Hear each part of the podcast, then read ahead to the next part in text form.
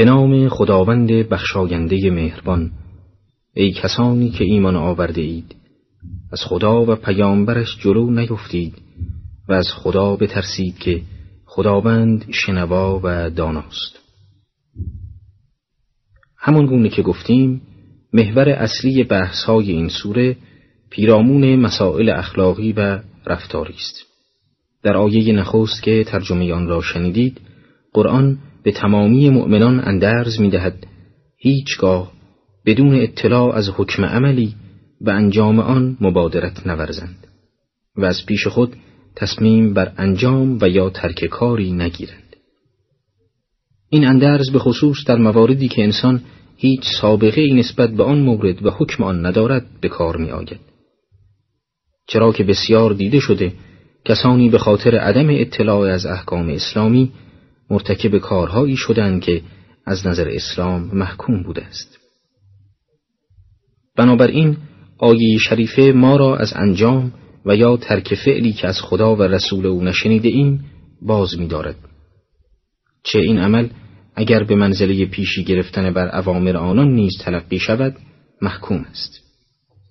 در آیه دوم قرآن درباره شیوه صحبت با پیامبر می‌فرماید ای کسانی که ایمان آورده اید صداهای خیش را از صدای پیامبر بلندتر نکنید و با او سخن بلند چون بلند گفتنتان با یکدیگر مگویید.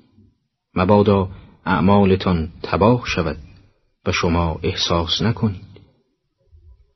آنان که در پیشگاه پیامبر صدای خیش را ملایم کنند همان کسانی هستند که خداوند دلهایشان را به پرهیزکاری امتحان کرده است و برای آنان مغفرت و پاداشی بزرگ است. از آنجا که پیامبر اکرم رسول الهی بوده و واسطه بین خدا و مردم می باشند احترام ایشان از جهات مختلف بر همگان لازم است.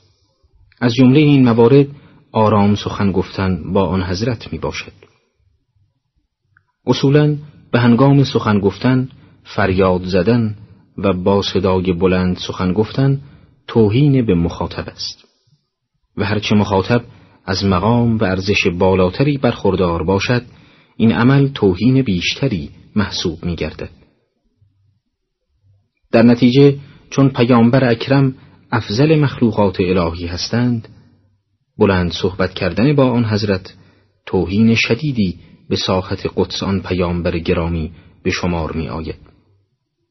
تا حدی که گناه آن موجب از بین رفتن پاداش سایر اعمال صالحه می گردد. در آیه دوم قرآن به مسلمانانی که رعایت آن حضرت را نمی کرده و با ایشان به همان گونه سخن می گفتند که با دیگران حرف می زدند هشدار می دهد که این عمل شما موجب نابودی پاداشهایتان می گردد. از این رو این کار را ترک کنید و دگر بار مرتکب آن نگردید. در ادامه آیات قرآن یکی دیگر از مواردی که رعایت آن در معاشرت برای مسلمانان لازم است بیان کرده خطاب به پیامبر می‌فرماید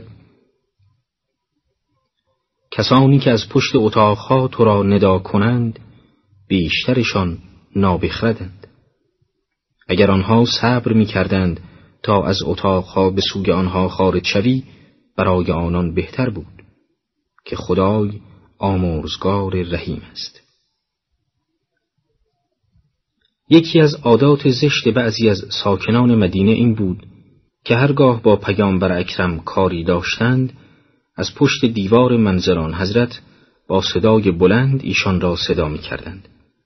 از آنجا که این عمل دور از ادب می باشد به خصوص که درباره پیامبر اکرم صورت گیرد آیه چهارم مرتکبان چنین عملی را افرادی نابخرد می داند. چرا که اگر اندکی شعور داشتند هرگز حاضر نمی شدند که با چنین حالت توهینآمیزی آن حضرت را صدا زنند. در آیه پنجم قرآن به همگان دستور می دهد که اگر کاری با پیامبر دارند صبر کنند تا آن حضرت از منزل خارج شوند. نه آنکه از پشت دیوار آن حضرت را مخاطب سازند. در ادامه آیات قرآن به بحث دیگری پرداخته می‌فرماید ای کسانی که ایمان آورده اید اگر فاسقی با خبری نزد شما آمد تحقیق کنید. مبادا گروهی را از روی نادانی آسیب رسانید و از آنچه کرده اید پشیمان شوید. و بدانید که پیامبر خدا در میان شماست و اگر در بسیاری از کارها اطاعت شما را کند به رنج افتید. ولی خداوند ایمان را محبوب شما کرد و آن را در قلبهای شما بیاراست و کفر و بدکرداری و نافرمانی را مکروه شما کرد. چون این کسانی هدایت یافتگانند. این کار فضل و نعمتی از خداوند است و خداوند دانای حکیم است. در مسائل اجتماعی هر انسانی بر اساس خبرها و اطلاعاتی که به او می‌رسد تصمیم می‌گیرد که چه کاری را انجام دهد. اما در این میان نکته مهم این است که انسان نباید به حرف هر کس گوش فرا دهد چرا که بسیار دیده شده افراد فاسق و بیتقوایی برای دستیابی به اهداف مادی خود با پخش و نشر اخبار دروغ باعث شدند که بین گروه های مختلف برخوردهای بیدلیلی به وجود آید که موجب ضررهای جبران ناپذیر گشته است. آیه ششم در این باره سخن گفته و مؤمنان را از قبول چنین خبرهایی به شدت باز دارد. در شعن نزول این آیه در تفسیر المیزان آمده است یکی از افراد قبیله خزائه به خدمت رسول اکرم علیه السلام رسید و پس از اسلام آوردن برای تبلیغ اسلام در میان قبیله خیش و نیز جمعآوری زکات آنان به نزد اقوام خود بازگشت بدین قرار که پس از مدتی پیامبر یکی از مسلمانان را برای تحویل گرفتن زکات جمعآوری شده به نزد او بفرستند. پس از مدتی چون از نماینده پیامبر خبری به آنان نرسید تصمیم گرفتند برای روشن شدن وظیفه به نزد پیامبر اکرم بروند.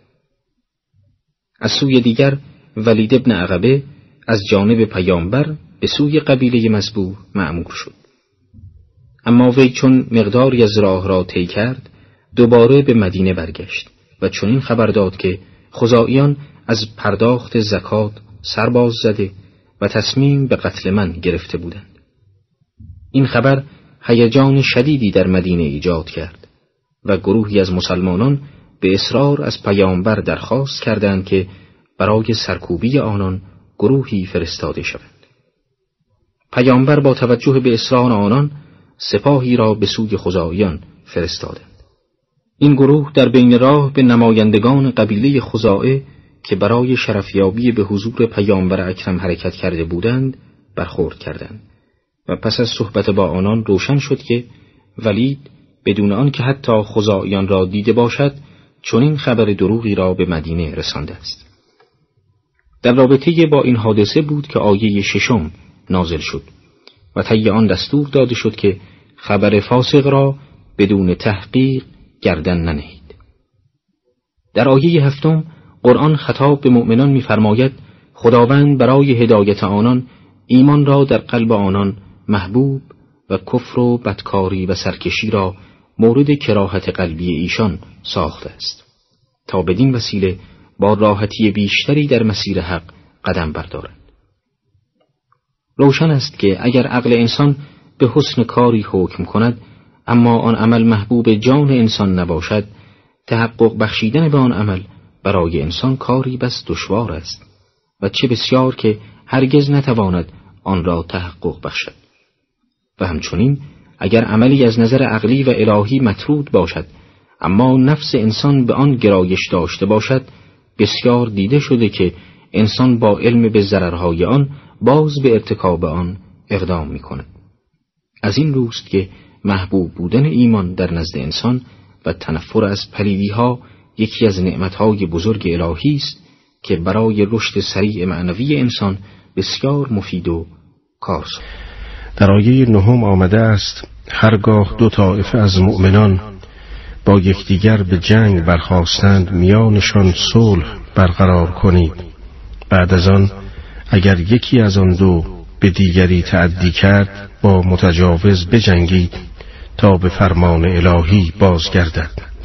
اگر بازگشت آنگاه عادلانه میانشان صلح برقرار سازید و عدل و داد پیشه کنید که خدا عدالت پیشگان را دوست دارد. این آیه شریفه مسئولیت بزرگی برای مسلمانان ایجاد می کند و آن همکاری و همیاری جامعه اسلامی برای آرامش و صلح است. این آیه سراحت دارد بر اینکه اگر گروهی از مسلمانان قصد تجاوز به حریم دیگران داشتند باید با متجاوزان مقابله کرد تا به عوامر الهی بازگردند و هنگامی که زمینه صلح فراهم شد باید تمام شرایط برخورد در آینده را از بین برد و احکام الهی را در خصوص متجاوزان به اجرا درآورد. در آیه دهم می‌خوانیم مؤمنان بیگمان با هم برادرند پس دو برادر خود را با هم آشتی دهید و از خدا پروا کنید باشد که بر شما رحمت آرند چون مؤمنان برادر یکدیگرند لذا واجب است اصلاحگران به خاطر برادرانشان صلح برقرار سازند بدون آنکه به یک طرف گرایش داشته باشند. تأکید بر تقوای الهی در آیه شریفه به این دلیل است که هم دو گروه متخاسم به احکام الهی گردن نهند و هم اصلاحگران عدالت را رعایت کنند و تحت تأثیر روابط قرار نگیرند. باید توجه کرد که اخوت اسلامی از اصولی است که پیوند مسلمانان را به قدری تقویت کرده که به صورت نزدیکترین پیوند دو انسان یعنی پیوند برادری درآورده و در این سطح از پیوند برای آنها حقوق جدیدی را تعریف می کند حقوقی مانند حفظ اسرار پذیرش عذر یکدیگر و خلف وعده نکردن. در آیه یازدهم می‌خوانیم شما که ایمان آورده اید نباید مردانی از شما مردان دیگر را مسخره کنند. بسا که آنها از مسخره کنندگان بهتر باشند. و نباید زنانی زنان دیگر را مسخره کنند. بسا که آنها از زنان مسخره کننده بهتر باشند. و از هم عیب جویی نکنید. و لقبهای زشت بر یکدیگر منهید. نام فاسق بر کسی نهادن. آن هم بعد از ایمان آوردن او بسیار نام بدی است و آنان که توبه نکنند ستمگرند. در آیه دوازدهم می‌خوانیم شما که ایمان دارید از گمانهای بد اجتناب کنید. همانا بعضی از گمانها گناه است و در کار یکدیگر تجسس نکنید و گروهی از شما غیبت گروه دیگر نکند. آیا یکی از شما دوست دارد گوشت برادر مرده خود را بخورد؟ مسلما از این کار کراهت دارید و از خدا پروا کنید. همانا خداوند توبه پذیر و مهربان است. بسیاری از افراد بیبندوبار در گذشته و حال اصرار داشتند که به دیگران القاب زشت بدهند. گاه ترور شخصیت از ترور شخص مهمتر محسوب می شود آبروی برادر مسلمان همچون گوشت تن اوست و تعبیر به مرده به خاطر آن است که غیبت در قیاب افراد صورت می‌گیرد که همچون مردگان قادر به دفاع از خیشتن نیستند و این ناجوان مردان ترین ستمی است که ممکن است انسان بر برادر خود بکند. در روایتی تکان دهنده از امام سجاد علیه السلام آمده است که از غیبت به شدت پرهیز کنید که غیبت خوراک سگهای جهنم است. معنای غیبت این است که در قیاب کسی سخنی گویند که عیبی از عیوب او را فاش کند خواه جسمانی باشد یا اخلاقی و خواه در اعمال او باشد یا در سخنانش. اما اگر صفتی اصلا وجود نداشته باشد این کار تهمت است که گناه او به مراتب شدیدتر و سنگینتر است. باید توجه داشت که گوش دادن به غیبت و حضور در مجلس غیبت نیز حرام است. بلکه طبق برخی از روایات بر مسلمانان واجب است که از حیثیت مسلمانی که غیبت او می شود دفاع. در این آیات قرآن به بحث پیرامون ملاکهای اصیل ارزش انسان می پردازد و به دنبال آن درباره برخورد گروههایی از بادیه نشینان با پیامبر اکرم و منت نهادن آنان بر رسول خدا به خاطر اسلام آوردنشان سخن می‌گوید. اینک ترجمه آیات را آغاز می‌کنیم. ای مردم ما شما را از یک مرد و زن آفریدیم و شما را در گروه ها و قبیله هایی قرار دادیم تا همدیگر را بشناسید. بدانید گرامی ترین شما در پیشگاه خداوند با تقواترین شماست که خداوند آگاه کاردان است. از دیرباز در جوامع بشری این پرسش وجود داشته است که چه کسانی و چه گروههایی بر دیگران حقیقتا برتری داشته و از ارزش بیشتری برخوردارند. اگر انسان محدوده حیات خود را منحصر به دنیا بداند پاسخ این سؤال از دید او چیزی جز ارزشهای مادی نیست. اما از دید موحدان و عارفان بهرهمندی از مقام و یا ثروتهای بیکران دلیل امتیاز و شرافت نخواهد بود. چرا که انسان با مرگ از این امکانات مادی جدا گشته و به دنیایی وارد می گردد که این امور در آن پشیزی ارزش ندارد. با این توضیح روشن می شود که دیگر هیچ عامل مادی و دنیایی نشانگر ارزش و شرافت نخواهد بود بلکه آن چیزی به انسان ارزش می بخشد که تا ابد باعث کرامت انسان گردد. و این چیزی جز قرب به خداوند نخواهد بود. و قرب به خداوند تنها از راه عمل به فرامین الهی و پرهیز از محرمات پدید می آید که این اعمال در کل تقوا نامیده می شود در آیه سیزدهم بر این مطلب تأکید شده است که تمامی مردم از یک زن و یک مرد آفریده شدند و از این جهت هیچ امتیازی بر یکدیگر ندارند. در آیه سیزدهم قرآن بیان می کند که هر کس خواهان آن است که گرامی تر از دیگران گردد تنها راه راه تقواست چرا که به سبب تقوا قرب به خدا یافته و مورد تکریم الهی قرار می گیرد. در پایان این بحث به نقل روایتی از پیامبر اکرم صلی الله علیه و آله و سلم از تفسیر المیزان می‌پردازیم. در آخرین سال حیات پیامبر گرامی اسلام آن حضرت در ایام حج سخنانی ایراد کردند که به خطبت الوداع معروف شده است. در قسمتی از این خطبه آن حضرت فرمودند ای مردم بدانید و آگاه باشید که معبود همگی شما یکی است و تمامی از تبار یک پدر هستید. بدانید که هیچ برتری برای یک شخص عرب نسبت به غیر عرب و یا برای یک غیر عرب نسبت به عرب وجود ندارد. و همچنین سیاه پوست را بر سرخ پوست و سرخ پوست را بر سیاه پوست فضیلتی نیست مگر به تقوای الهی. در ادامه آیات قرآن درباره کسانی سخن می‌گوید که تنها به خاطر ابراز شهادتین خود را مؤمن دانسته و گمان می‌کردند که با این عمل بر خدا و رسول منت نهادند. قرآن درباره اینان میفرماید بادیه نشینان گویند ایمان آورده ایم. بگو ایمان نیاورده اید بلکه بگویید مسلمان شده ایم.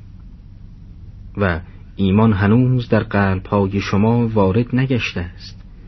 اگر از خدا و رسول او پیروی کنید چیزی از ثواب اعمالتان کم نکند که خداوند بخشنده رحیم است. در آیه چهاردهم قرآن به تشریح تفاوت بین اسلام و ایمان پرداخته می‌فرماید ایمان اعتقاد راسخ و مستحکمی است که در قلب و جان انسان ریشه دوانده باشد. اما اسلام چیزی جز شهادت زبانی بر توحید و نبوت و حفظ زواهر اسلامی نمی باشد. خواه این اعتقاد درونی انسان باشد یا آنکه نباشد. از اینجا روشن می شود که هر مؤمنی مسلمان است اما هر مسلمانی مؤمن محسوب نمی گرده. پیشوای صادق در این خصوص فرمودند اسلام قبل از ایمان مطرح است و بر اساس اسلام مسلمانان از یکدیگر ارث می‌برند و با هم ازدواج می کنند اما بر اساس ایمان است که پاداش داده می شوند. از این روایت استفاده می شود که هر کس اظهار مسلمانی کند باید بر طبق احکام اسلامی با او رفتار کنند. اما این به آن معنا نیست که هر کس چنین بود در قیامت نیز از پاداش الهی بهرهمند گردد. بلکه این پاداش وابسته به میزان ایمان او خواهد بود. در ادامه آیات قرآن به توصیف خصوصیتهای مؤمنان پرداخته می‌فرماید مؤمنان کسانی هستند که به خدا و پیامبر او ایمان آورده و شک نکردند و با اموال و جانهای خیش در راه خدا جهاد کردند به راستی که آنان راستگویانند. پس از آن که در آیه چهاردهم قرآن بیان کرد که ایمان مرحله ای والاتر از اسلام است در آیه پانزدهم به تشریح خصوصیات مؤمنان می‌پردازد و بیان می کند که علاوه بر اقرار به شهادتین دو ویژگی مهم دیگر نیز در مؤمنان وجود دارد. نخست آنکه آنان به توحید و نبوت پیامبر اکرم از جان و دل معتقدند و دوم که در راه این عقیده و پاسداری از آن تا پای از دست دادن تمام سرمایه های مادی و حتی جان خیش نیز ایستادند. در این آیه قرآن روشن می سازد اگر کسی دارای این خصوصیت ها بوده و آنگاه خود را مؤمن خواند سخن راستی بر زبان جاری ساخته است نه آنکه چون بعضی بادی نشینان تنها به صرف بیان شهادتین خود را مؤمن قلمداد کند در ادامه آیات قرآن به توبیخ این دسته از بادی نشینان پرداخته می‌فرماید بگو آیا خدا را از دین خود خبر می دهید؟ در حالی که خدا از آنچه در آسمان ها و زمین است آگاه است و خداوند به همه چیز داناست. به هنگامی که آیه چهاردهم نازل شد بادی نشینانی که مخاطب این آیه بودند برای آنکه بگویند مراد از آیه چهاردهم دیگران هستند بر ایمان قلبی خود قسم خوردند و بار دیگر بر مؤمن بودن خود اصرار کردند. در این هنگام آیه شانزدهم نازل شد و به توبیخ آنان پرداخت. به آنان هشدار داد که خداوند از همه چیز آگاه است و هیچ ذره در آسمان ها و زمین از گستره علم الهی بیرون نیست. از این دو آنان نمی توانند با ظاهر سازی و پافشاری بر گفته خود باطن خود را در نزد خداوند دگرگونه جلوه کنند. در ادامه آیات قرآن بار دیگر به این گروه نادان حمله کرده می‌فرماید بر تو منت می نهند که اسلام آوردند. بگو بر من به خاطر اسلام آوردنتان منت ننهید.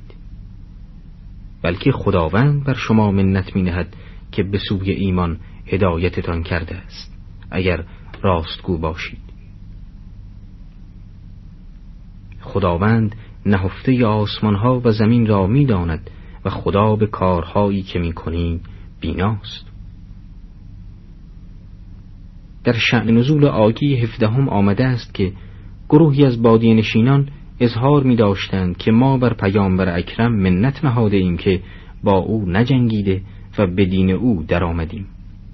در آیه هفدهم قرآن این طرز تفکر را محکوم کرده می‌فرماید در حقیقت این خداوند است که بر شما منت نهاده و شما را به دین حق هدایت کرده است تا شاید رستگار شوید. چرا که در غیر این صورت به مانند دیگر کفار در ظلمت شرک زندگی کرده و میمردید و فرجام کارتان نیز چیزی جز عذاب نمی بود